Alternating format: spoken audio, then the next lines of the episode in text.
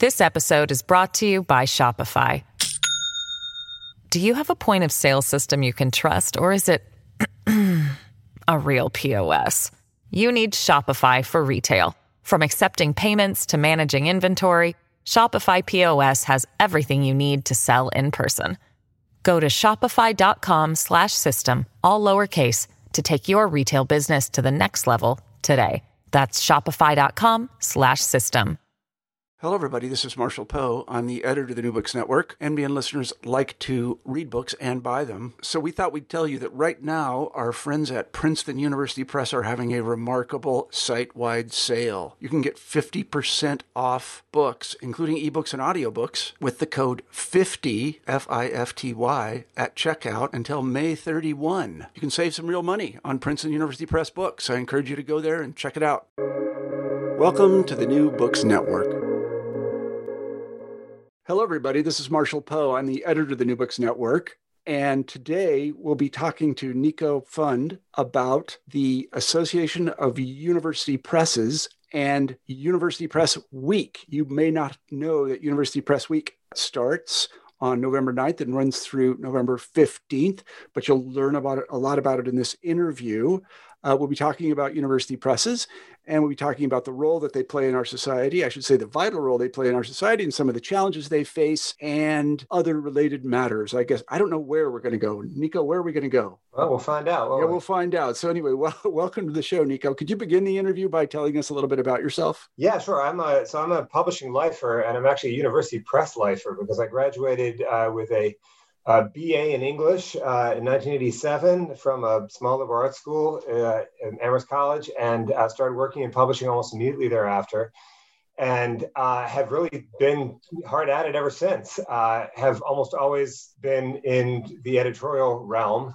have taken on a number of managerial responsibilities over the last 20 years, but yeah, I've, I have to say, I've, I've never, uh, you know, I'm 55 years old now, and uh, I think this is the period in one's life where one is supposed to start to feel slightly weary and uh, diminished and uh, wonder what it's all about and why we get out of bed and do this. And I have to say, uh, it might just be because it's November 2nd, but uh, I feel that the work that we do as university presses is more compelling and more urgent than it's ever been uh, in the time I've been uh, involved in it. And uh, I think a lot of that is attributable to the model of publishing that we bring to bear uh, and the you know the state of information in our society right now. So I think it's a really opportune uh, period for uh, for this kind of publishing. Yeah, we will talk about that in the course of the interview. Absolutely. Can you say a few words about the University Press Week and what it is? Yeah, it's essentially an attempt to highlight a kind of publishing, a realm of the publishing world that I think sometimes is not viewed uh, as being uh, separate and distinct. So there are 154 uh, presses uh, in the university press world, ranging from very small presses that publish, you know, a handful of books a year, to presses like uh, Cambridge, Oxford, Harvard, Yale, California, Johns Hopkins that publish hundreds and hundreds of books a year, and journals and online products, and a variety of uh, innovative digital uh, types of content. And uh, the distinguishing feature of university presses is the uh, is the peer review process. Is the fact that uh, unlike much of publishing, which is uh, based upon editorial instinct and the, the, the notions that people bring to the table as editors uh, and as publicists and as marketers, we go through a review, a review process, not just an internal one, but whereby we go out to, to external experts, most often in the academy, and ask them for their opinions. And uh, that is an extremely illuminating uh, pro- part of the process, not just with regard to the intellectual merit uh, or the editorial contributions, but also with respect to the uh, to the commercial potential of a, of a work. So that that I think is the is the part of the university press world that um, that really stands out, and it applies to all of the kinds of publishing that we do, whether it is a an online encyclopedia of millions of words or a 140 page scholarly monograph based upon someone's revised PhD dissertation. Yeah, thank you for mentioning that. I've been through both processes. I've published a uh-huh. book with a trade press and I've published several university press books. And I have to say, the university press experience is much more satisfying because you know why they don't like your book. Yes, yeah, yeah. Well, or why they like people, your book. I think people have this idea that that uh, I get asked by academics a lot. You know, oh, we must be horrible. Like, you know, I'm sure that we're really unpleasant to deal with when you send us these reviews. And just so uh, listeners understand what this entails, we basically uh, look out at the world of experts and we say who are people who are well positioned uh, to review this before we make a decision about publishing it. And you know, there there is a there, we want to make sure the, the people are reasonably objective, right? I think we follow somewhat more the New York Review of Books reviewing model than the New York Times model, right? We don't want somebody's college roommate reviewing a book, but we also understand that, especially if you're working in a small area of a discipline or a subdiscipline, people know each other, right? So you, are looking yeah. for somebody who can bring uh, a certain degree of neutrality, um, but the idea that the, that the process itself is somehow truly scientifically objective, especially in the humanities and social sciences, um, I think that's that's not quite the case. It's really more an attempt to smooth a number of subjectivities and bring them to bear on a a collective decision. Uh, and that is rooted in the response that we get from the re- readers, which can consist of you know, a three or four paragraphs saying, well, you know, of course you should publish this book. The field has been awaiting it for years. Uh, it won three awards as a dissertation, and it's a book that, you know, everybody wants to see, um, to a 25 page single spaced report that provides, you know, detailed chapter by chapter analysis that, uh, as opposed to resenting that, uh, what we often find is authors are desperately grateful for that degree of pre-publication uh, engagement because what it does is it prevents them from making mistakes that if they appeared in print would accrue to the you know to their disadvantage. Uh, and uh, also it just speaks to i think a certain degree of uh, a charitable impulse, I think a sense of service, a sense of co- uh, commitment, a sense of community, uh, and a certain degree of voyeurism because people like to see things before everybody else does, right? And so it's it's interesting to see an unpublished manuscript, and it gives you a sense of um, contributing to the advancement of knowledge in your discipline, which is, after all, why people get into into into the academy.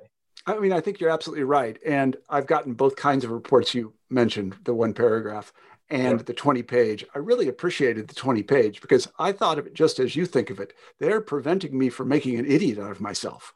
right, right, right. I remember that one of the one review that I got years ago that uh, the questions we ask, there tends to be a sort of a, a, form letter that can be adjusted, but it tends to ask is, you know, are the intellectual contributions here original? Uh, what other works should the author have consulted? Is the methodology sound? What other suggestions would you make? And the re- and then at the end we say, would you recommend publication? And this one reader said, I, I think the argument is entirely unsound. Uh, I think that you know the, the author is overlooking crucial sources that I think other scholars have also dismissed. But you asked me as to whether or not I should uh, recommend you publish it, and I absolutely recommend you publish it because I'm an outlier in the field, and uh, nobody thinks about this subject the way I do. Um, but I am not uh, such a narcissist that I think I'm right and everybody else is wrong. Um, I, although I do, I, but I think that within the uh, confines of your question, I think the book is absolutely publishable. And I thought that's a really um, uh, astute take, right? Because uh, it is difficult, especially when you're uh, passionate about a subject, to detach yourself from an analysis of that subject, right? And uh, the fact that this reader was basically uh, dismissive of the book, but felt that it was publishable and should be published, I thought was was was impressive. So, well, this um, is yeah, this is how we find out if we're right or wrong by mm-hmm. engaging in these kind of John Stuart Mill-esque dialogues about things. Right. And I, I don't think people that they, they, don't they don't uh, they don't value it as much as they as they should. I think because it's very important. And I also should go back to something else you said. The uh, I have been sent manuscripts to review, and I knew definitely who the author was. Yeah, that yeah. did not that did not change my approach to the book at all. Right. I mean, right. my job as a reviewer was to make the book better. Mm-hmm. I mean, I really, you know, and again, you're the publisher. You're going to decide, not me. yeah, and there, and there also, I mean, there, you know, there are things that we take into account beyond intellectual merit, right? There is uh, things like, uh, you know, third-party permissions issues, and uh, you know, whether they're competing books that are that we know are under contract, or timing, or any number of other things. So it's not the only uh, part of the process, but it is uh, it is core to it because uh, without it, without a positive review process that we feel good about, we we generally don't think that we can we think we don't think we can proceed. So, um, so yeah, so I think that's a that's a really uh, key part of it. And you know, the truth is, um, I think everything these days in terms of media consumption. I, I give a lot of talks to uh, uh, to college students, to folks at different publishing uh, courses, and so forth. And one of the things that I started doing is asking them at the beginning, you know, where do you get your information from? Like, what makes you decide how you uh, are going to spend your time in terms of watching something, reading something, buying something? Uh, and it's really interesting. The, the, answers are almost always quite similar. You know, there's a variety of social media, it's friends, it's uh, recommendations in certain publications. Um, but fundamentally, what it comes down to is, uh, you know, critics who are reliable narrators, right? That, that we're all trying to uh, figure out how to spend our precious uh, leisure time uh, or, or, or, professional time. And uh, we don't want to spend it on something that doesn't merit uh, our engagement. And I think that uh, what publishers essentially are trying to do, writ large, is to provide that kind of a filter where you're saying, yeah, there's a slush pile of people who are. Um, you know, writing books that may be really interesting to them and their family or their relatives or their neighbors or what have you, but they're not actually uh, of sufficient appeal uh, and credibility to merit the engagement of, uh, of a publishing company. Uh, and that engagement, you know, that's voting with your wallet when you're a publisher. You're basically investing your resources and your time and your money, and that means you're trying to get something. It's you know, it's a form of angel investment. It's like uh, you know, the notion that every book is a is a, is a sort of venture capitalist funded uh, startup. Uh, and that really does hold true. I mean, you know, Marshall, that, that, that what's referred to sometimes as the 80 20 rule, right? Where, where a percentage of books that does succeed uh, succeeds so well that it that it uh, basically pays for all the books that don't succeed right and different industries have different hit to miss ratios now i think commercial publishing generally speaking uh, the hit to miss ratio is much more uh, slanted towards misses right you have a few huge hits that cover up a lot of things that that don't work uh, in, in academic publishing, university press publishing, that risk tends to be spread out more broadly. Um, I think it's probably more of a sort of 80-20 rule that 80% of the books you know, carry their own water, um, and that and the, and the water of the 20% that don't that don't work. But um, but yeah, it's it's a really fascinating way in which to to to view ideas through the prism of both a, mission-based dissemination and a degree of benevolent commerce, right? Because university presses, nobody goes into university press publishing to get rich, and nobody goes into it thinking to themselves, "I can't wait to make somebody who's already rich even more wealthy." right? That's not that's not the motive. The motive, genuinely, however earnest it may sound, is actually, uh, you know, the advancement of knowledge and, and, and, the betterment of humanity. And that yeah. it does sound terribly earnest when I put it that way, but it's true. You know, there's nothing more satisfying, I think, when you see a book, whether it's, you know, in Oxford's case, um, you know, Richard Dawkins' A Selfish Gene, or whether uh, uh, it's um, you know a book like uh, a book that Ohio State University Press published uh, years ago, uh, actually Ohio University Press, I think it was, um, called Justifiable Homicide, which was uh, an account of about I think about 40 women who had killed their abusive spouses, but were found guilty of of, of, of, murder by virtue of, fa- of, the fact that there was no imminent uh, harm uh, being threatened at the moment. You know, the, the abusive spouse would uh, go to bed and say, I'm going to kill you in the morning uh, after having abused uh, his, his uh, spouse for, for years. And then in an act of self-defense, the woman would, would kill the sleeping man. And, and then, so, so this book that, that this small university press published actually had an instrumental role in changing the law. And I think that when you look at across the breadth of university press publishing, you will see things will percolate up in our world as they do in the academy before then gradually moving out into the culture, right? So whether it is skepticism about the carceral state, whether it is um, uh, arguments in, in uh, advocating uh, gay marriage, uh, you know, across the board, there are different, whether it's economic arguments, policy arguments, they, they, they sort of, uh, they, they move around in the university, in the academy, in the university press world. And then, you know, perhaps no, nowhere more uh, conspicuous than over the last few years, uh, the engagement uh, in, on the subject, the all important subject of income inequality. Uh, that was first really prompted by the publication of Thomas Piketty's book Capital right? That was a book. And, and sometimes people say, oh, people don't read that book. That's not the point, right? A book like that was this totemic object, like a wedge object that drove a discussion about what happens to society when, from a standpoint of wealth, it becomes like a barbell, right? Where you have just, you know, the terribly uh, uh, poor and the terribly wealthy. Um, and uh, but there are any number of other examples almost every year where uh, University Press publishes a book like that that then uh, prompts this this conversation that takes place well outside of the academy in larger culture. Yeah, I like what you said about the 80 20 rule. And it's really kind of how we run the New Books Network as well. We have certain channels that are very popular, they yeah. get hundreds of thousands of downloads, but we're not giving up on biblical studies. Yeah. Because yeah. people are still learning Aramaic and they're yeah. finding stuff out. And you don't know when you're going to need that stuff. I mean, sure, well, right now it's not very, you know, it's, it's, it's, you know, this is one of these, these, I think, aspects of, uh, of American capitalism that, um, that we as a country continue to struggle with, right? Where, for instance, like you take the LA Times, where the, the decision was made years ago uh, that each section of the paper would have to, um, you know, would have to make its own way. Every right? boat on its own bottom. Yeah, and I mean that's obviously going to be a hell of a lot easier if you're the finance or technology section than if you're the, the you know the art right. section. Uh, right. And I think that but you know, the flip side of that is, um, I mean, I'm I'm sufficiently commerce oriented that I don't think that the uh, the mere fact that something cannot sustain itself is reason alone to support it, right? Like there, you do get into that. I mean, it's a little bit like with when you when you have a book that um, is potentially going to be controversial, right? So we published a book recently that was about um, a, uh, a prominent figure. I'm going to sort of anonymize it for the sake of caution.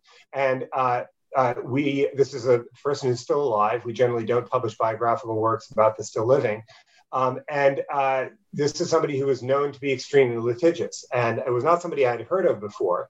And the conversation from my end was, I, you know, I don't feel an obligation to publish a book simply because we know it's going to be controversial, right? What I want you to tell me as an editor is why should I be willing to incur what is going to be an expensive and cumbersome process. Uh, and the editor made a case that was ultimately very convincing. Um, but uh, and so we published the book, and it sort of it has proceeded much along the lines that that we expected. It's been extremely well reviewed in the Wall Street Journal, the Washington Post, the Nation, most recently. Um, and uh, and I think our, our, our decision was was validated. But I think being neither you know a coward nor a martyr um, by default is is an important part of this, and that's not just obviously university press publishing. That's that's publishing in general. Yeah, I, th- I think that's exactly right. Um, neither a coward nor a martyr. I think I'm going to start using that without attribution. Is that okay? it's, a, it's, a, pretty fat middle ground. Yeah, it's good. Yeah, uh, that's very good.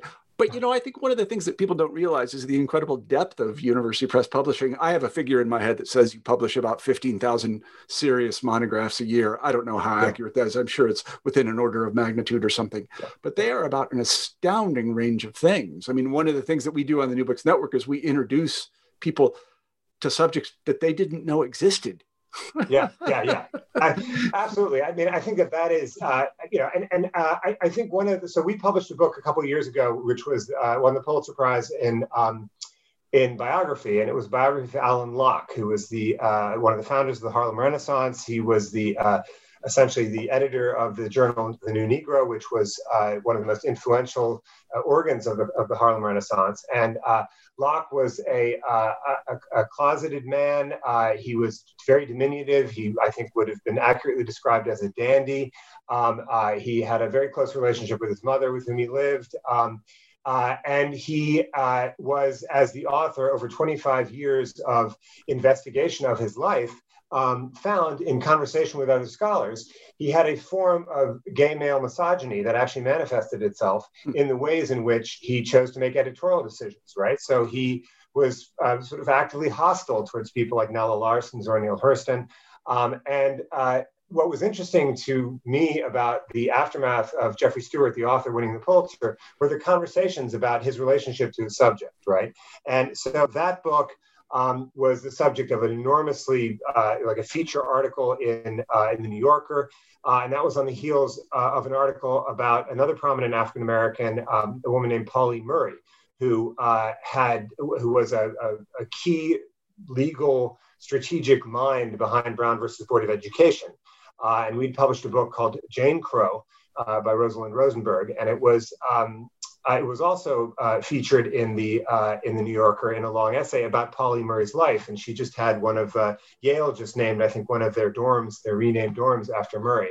I mean, just she just led an extraordinary life, and she herself was what we now know to be trans, um, but did not have the language for that, right? So she uh, uh, was in a in a constant state of of torment because she uh, had all the uh, uh, the questions and the sort of internal turmoil uh, that that comes with uh, you know having your having your gender expression having no outlet for it at all. And um, so that both of those articles, I think, probably did more to cause those two Americans to register in public consciousness even than our books. But the books were the vehicle for getting there, right? Like the books were the, the way in which people engaged. So, you know, Locke has since been a um, uh, a clue on Jeopardy, uh, has been a clue uh, in the New York Times crossword puzzle. And I assure you that if that book had not been published, if that book had not won the Pulitzer Prize,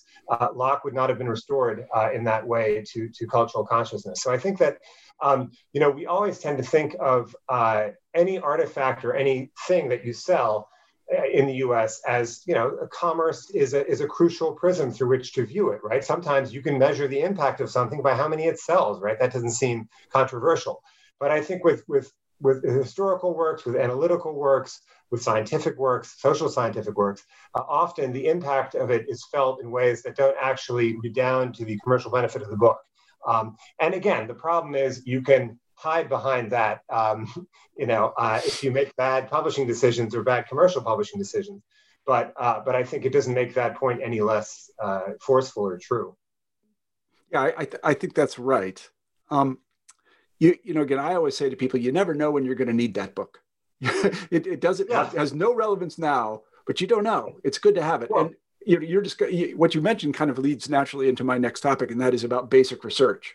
And uh, I think most people don't even know what this is.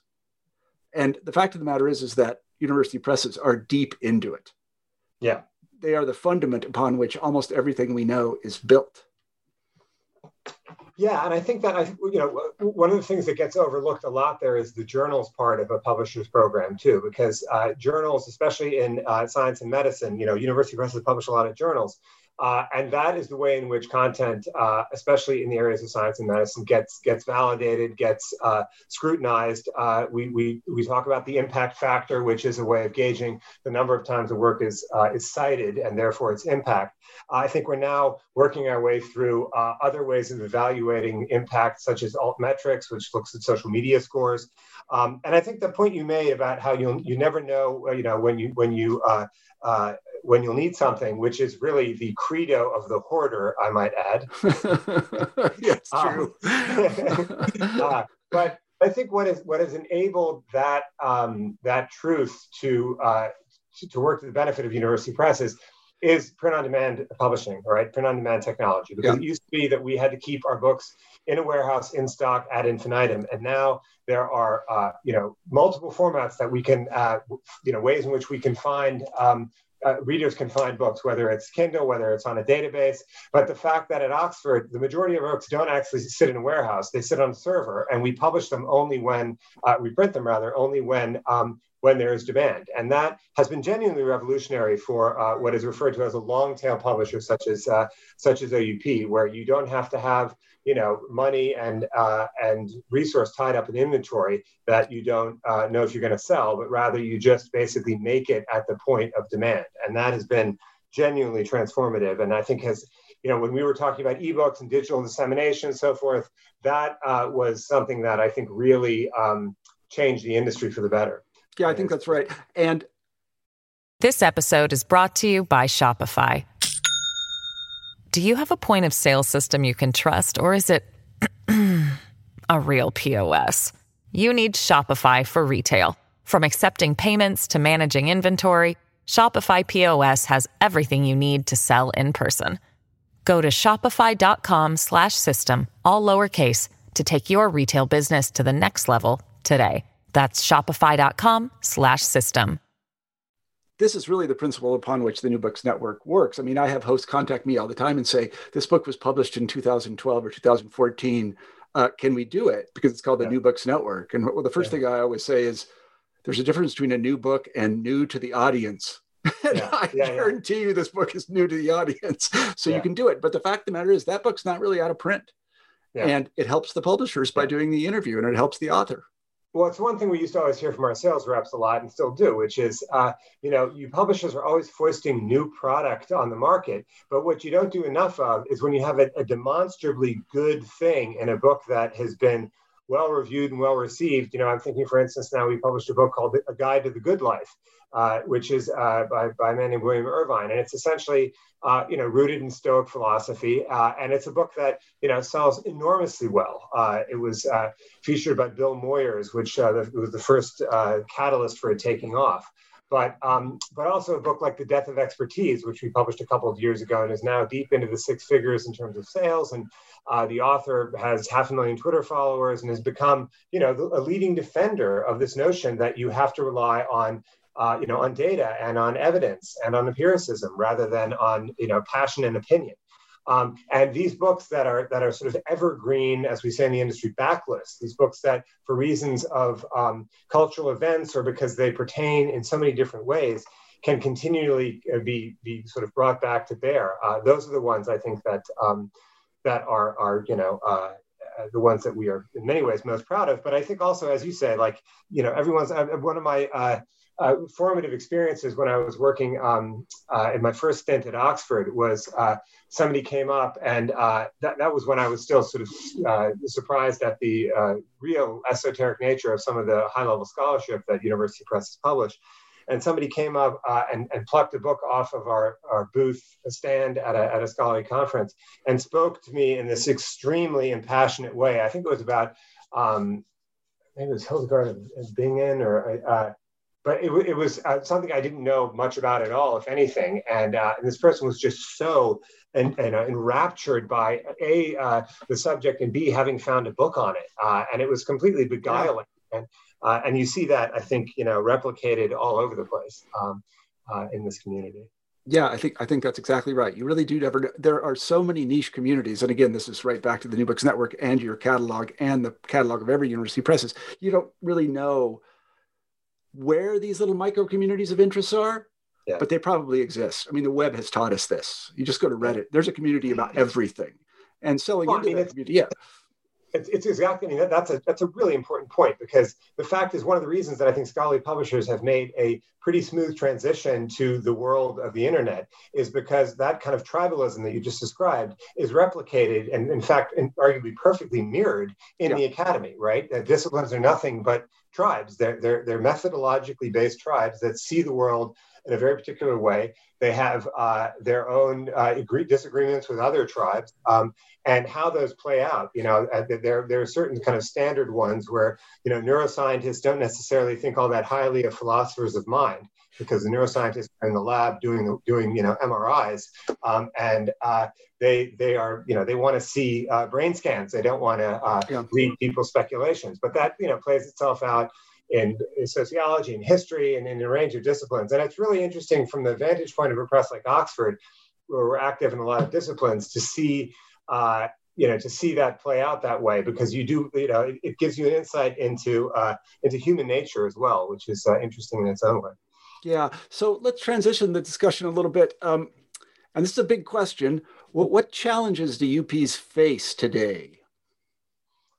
So I think that uh, where to begin? You know, it's been what's what's odd about the um, this particular moment is that the, uh, university press community I think has weathered the uh, the pandemic better than I think many of us feared in the in the depths of the early part of the crisis in in April and May. So uh, in my role as uh, as president of the University Presses this year, I'm on the, the board and we do these constituency calls where we check in with other press directors. And generally speaking, things are actually quite. Um, by the way, can you hear my radiator hissing? Mm, no, because, I can't. Okay, as long as you can't hear it, because uh, it doesn't bother me, but I just don't want your uh, listeners to be. No, that's okay. That's called color in podcasting. Yeah, okay. Good. If you have yeah. a dog in the room, that would be good. It's called it's an old Brooklyn row house. Um, uh, but uh, yeah, so I think that um, I shouldn't. I lost my train of thought. We were talking about. You're talking about the uh, calls that you do with the constituents. Uh, right. And so, uh, you know, what I've been really pleasantly surprised by is that things are going quite well. I think that the presses that have struggled the most are the ones that are very reliant on region, what we call regional trade, which if you are uh, a small press uh, in a state that doesn't have a lot of publishers, let's say you're affiliated with a state university, um, you probably have a lot of books that cater to your uh, audience in the state. And if that's a state that is, is reliant on tourism and travel, let's say if it's Charleston, South Carolina, say, or uh, Alaska, maybe, um, and suddenly those people aren't there, the bookstores are closed, that's going to be a challenge. But I think that um, I, I'm not. Know, I, I, wish I could say with confidence, oh, this is because everybody is uh, at home and they're tired of just watching Netflix and they want to read more. I think there's probably some of that, but I think that uh, most of that is probably, you know, heads in, in towards fiction. Uh, and, and the university presses do publish some fiction. Oxford publishes a lot of world classics, but um, but I, I, don't think that that's the, the primary part of it. Um, I, I, think that it's just a case that uh, the kind of work we publish uh, has a, a finite market that uh, continues to be um, continues to need our, our, our, publications. And I think as we move into the new budget year, um, and of course this is going to be a challenging few years for higher education, uh, then I think we'll that will be um, it'll be interesting to see how that goes. But for now. Uh, it's been striking how not only university presses, but the publishing industry at large, even those who don't have a large selection of titles, let's say in anti-racist pedagogy, which I think uh, you know, uh, presses like Beacon with White Fragility and uh, the work uh, that Ibram Kendi publishes. Those are books that, uh, you know, are selling hundreds of thousands of copies. Uh, um, but university presses have published, uh, you know, a, a, a lot around the same issues that animate the BLM movement, and I think that that's been to our to our benefit as well. Yeah, we've seen during the pandemic a, a great increase in our audience at the New Books Network. And we do 80%, 85% of the books we do are university press books. Yeah. So if that's any indication, uh, you are weathering the storm very well. I want to talk a little bit about um, the support that university presses get from academic institutions, because a mm-hmm. few years back, there was a, a kind of a kerfuffle about uh, this happened at Stanford, I believe, and there was some question as to their commitment to continuing the subsidy that they gave or the support that they gave. I don't know if it's a subsidy; it might have been a loan or something to the University Press. Where does that stand now in general, or is there anything sensible you can say about it? Yeah, I you know I think that every university press has a, uh, if not singular, then distinctive relationship to its parent institution, and I think that. Uh, you know, for instance, uh, Oxford University Press and Cambridge University Press, by virtue of the fact that they're British institutions, by virtue of the fact that the open access movement um, has been uh, more active and vocal and further is further along in uh, the EU and in the UK uh, than is the case in the US. Um, I think that has certainly uh, influenced our, our disposition to, uh, to open access as a, as a means of increasing the uh, the range of our, our publications and the impact of our publications. But I think every institution, you know, when I worked at NYU, I reported into the dean of the libraries. Um, and uh, that meant that the way in which we then, it's different, I think, now uh, to some extent, but uh, then the, uh, the, the, focal points, the interests of the libraries and the press, uh, you know, dovetailed to some extent. So, for instance, we published a, a, the Tamiment Labor Archives had a wonderful collection of, um, of testimonials of people who helped build a lot of New York City infrastructure.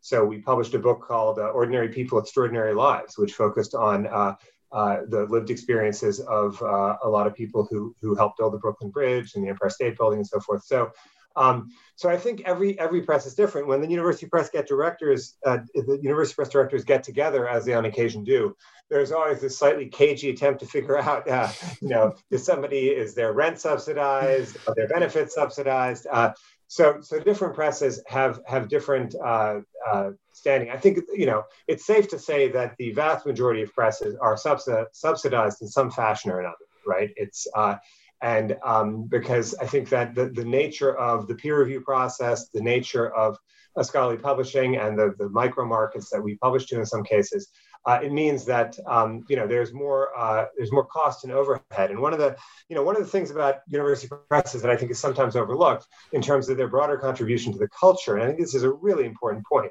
is that review process I was just describing you know it, it could be that uh, a book gets sent out to let's say seven different presses and four of them are university presses and three of them are commercial presses. And the four university presses all subject the manuscript or the project the proposal to, to peer review. So the author ends up with eight nine different uh, uh, peer review uh, reports um, but ultimately decides that they're going to publish a book with a commercial house right?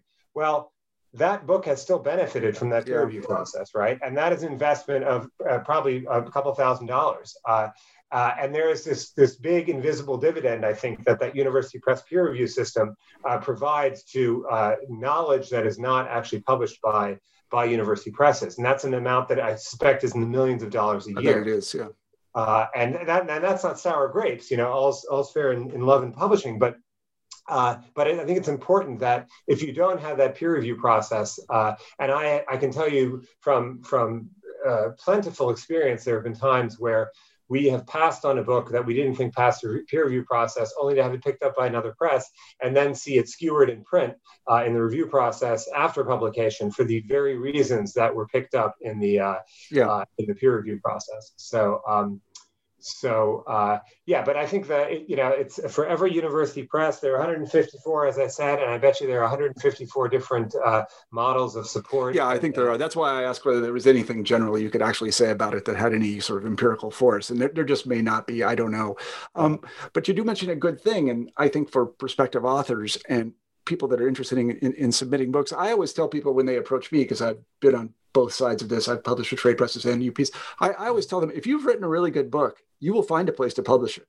There is yeah. just simply no doubt about it. You should be totally confident that some yeah. press is going to publish your book. It might yeah. not be your first choice or your second or your third, but some very good press is going to publish your book.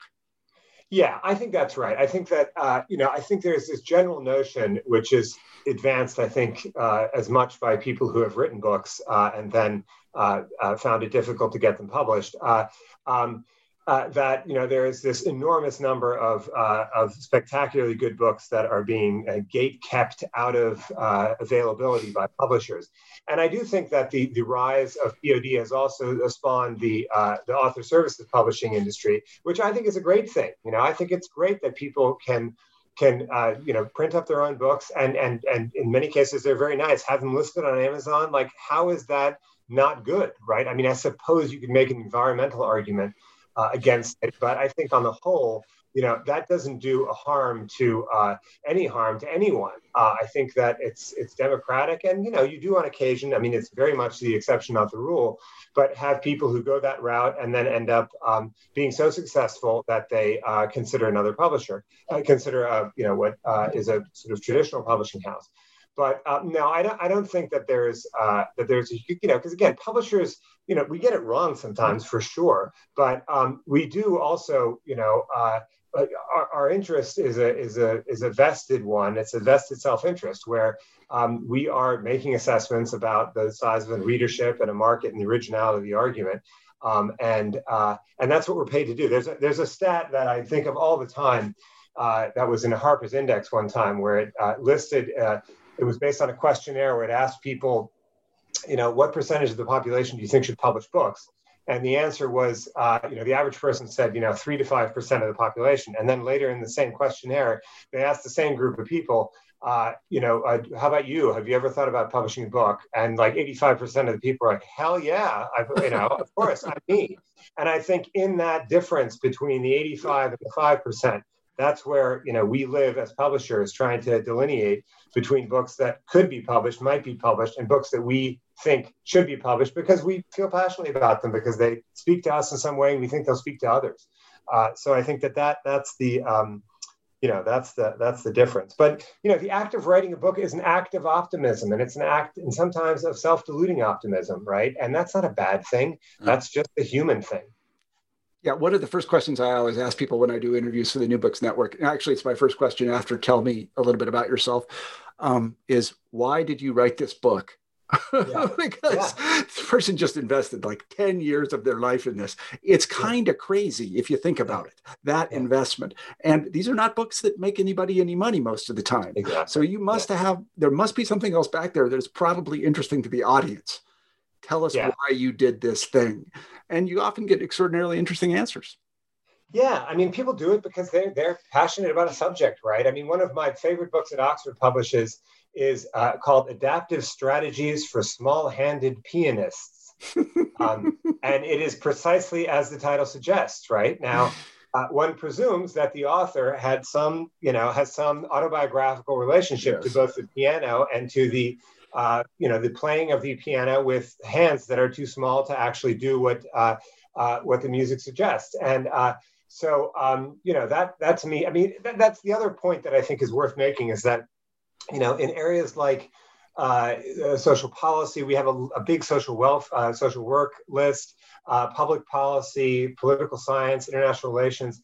People publish books because they're interested in them, in the subject. They're interested, they're passionate about the subject, but also because they think they can actually, you know, right or wrong. Uh, and one of the things that I find myself saying to my junior colleagues a lot is, you know, Oxford is not a social justice change agent by intention, right? That is not our charter. That is not our mission. Our mission is to disseminate high quality information that is, you know, rooted again in data. But if the outcome of that is, um, as with the justifiable homicide, justifiable homicide example, if the outcome of that is uh, that uh, society is made a better place, that policies are changed, and I do think that university presses, when it comes to the reversal of the catastrophic uh, carceral state regime of the last 25 years, I think university presses have played a major role, right? Mm-hmm. Chicago, California, Oxford. Uh, these are presses that have published on this subject from multiple directions. Uh, we published a book by Joan Petersilia, which was called When Prisoners Come Home.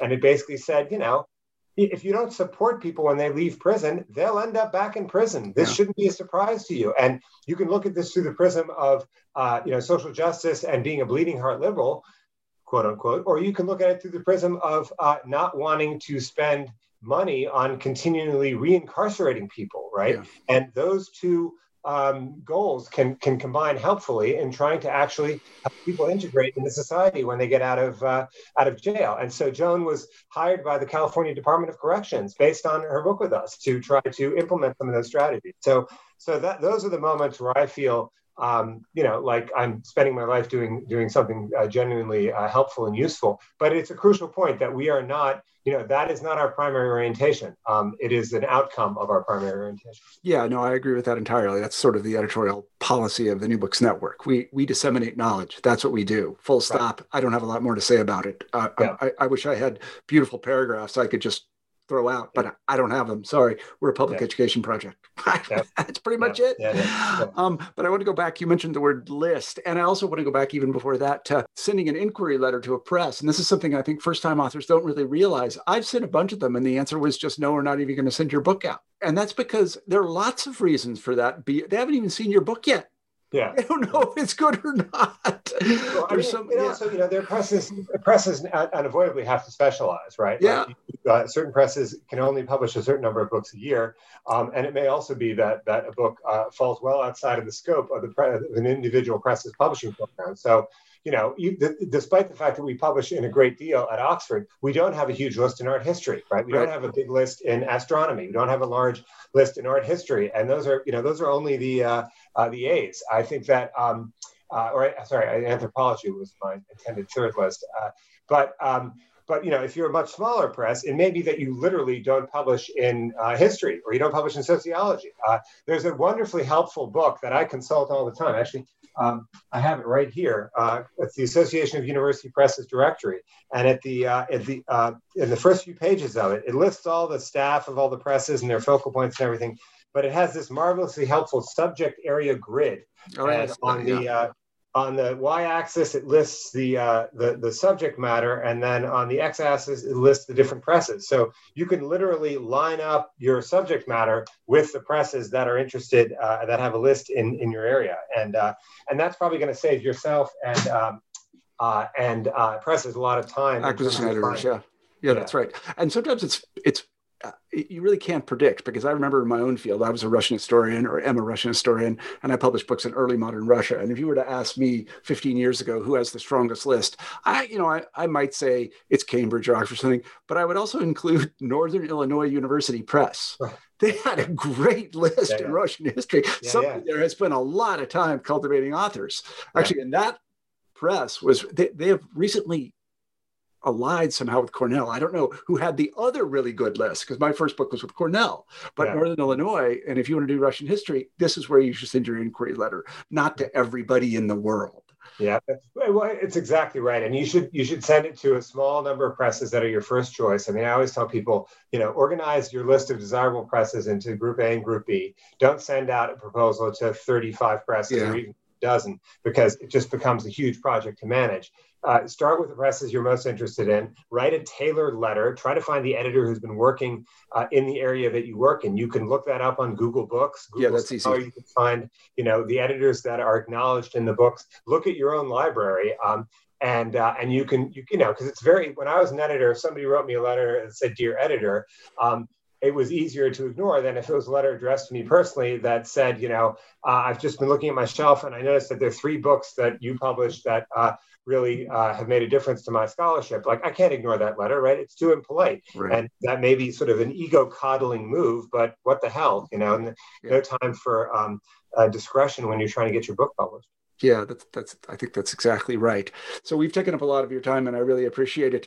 Maybe you could end the interview by saying something about something interesting on the horizon for university presses, something that's new and exciting, something you've learned, and not the New Books Network, something something other than the New Books Network that you're really excited about in the university press world. Yeah, I mean, I think what, what I'm most excited about is uh, the fact that uh, you know this this part of the industry that uh, I think people have been uh, uh, foretelling the demise of as long as I've been in it uh, continues to be. I mean, really, like if you, I mean, if you want to, if you want to, uh, an entertaining exercise, Google the crisis in scholarly publishing, and uh, you know, it's just this. The, the list of results dates back decades. Um, but I think this, you know, this ongoing relevance of, of the presses, I think, is is crucial. But you know, there's so many different experiments going on. To answer your question, you know, you have Princeton that has started up an audiobooks group, right? They're doing their own audiobooks. You have uh, an open access pilot program in uh, in history taking place at the University of North Carolina. Uh, you have the University of West Virginia, uh, West Virginia University Press, uh, and, and Ohio University Press, I think both have finalists for the National Book Award right? There, uh, it's it's there's so much going on, and there's so many different experiments taking place. You know, at a, at, at Oxford, we um, uh, we are just putting all of our uh, series of books on uh, called "What Everyone Needs to Know" online. This is in the aftermath of having done so for all of our close to 700 very short introductions and our close to 900 Oxford handbooks. Uh, I think the the availability of content and of high quality content uh, to uh, people is, is greater now than ever before. And, uh, and I think that what people sometimes overlook is the fact that it's not that the content is unavailable, it's that the portal for accessing that content is sometimes the problem, right? So, this notion that uh, somebody at a university in a um, in uh, another country can't access our content because the publishers have restricted it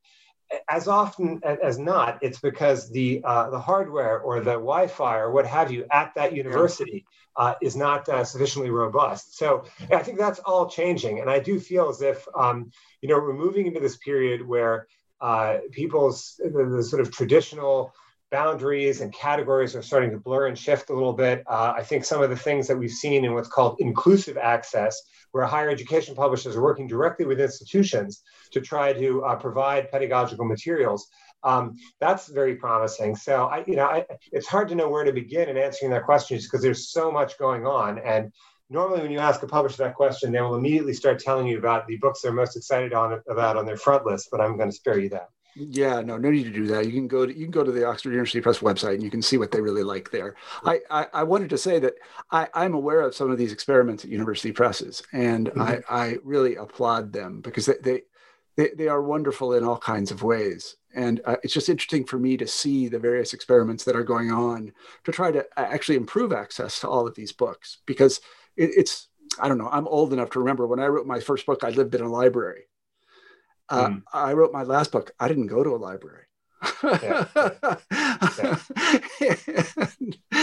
and, well, I libraries. this particular moment, I had a meeting with all of our editors this morning, and I was asking people, you know, are you finding differences in the uh, in uh, um, reviewer availability, in submissions, and and what people said is uh, what we're finding is is that people are struggling a bit to complete books because they can't get in the archives, right? Yeah. And I thought that was interesting because you know I don't actually think of I, you know, I obviously facilely think that so much is digitized, but so much is not digitized, yeah. right? So much, and and and Robert Darnton, uh, the uh, at Harvard and formerly at Princeton, uh, has his whole theory about the you know the, the, the, sort of pyramid of scholarship, where you have the you know the, the, the single stone on the top of the pyramid is a published book, and underneath that you have the various drafts and the peer review process and all the primary and archival materials, um, and uh, and I do think that you know we will we will move towards an era where a lot of that uh, that content is accessible uh, digitally uh, even more broadly than now. But you know that is going to take uh, a lot of time and it's going to take a lot of resource. But uh, I think it's inexorable, and uh, and I think that that process is is underway. Well, thank you very much. Can I make a request?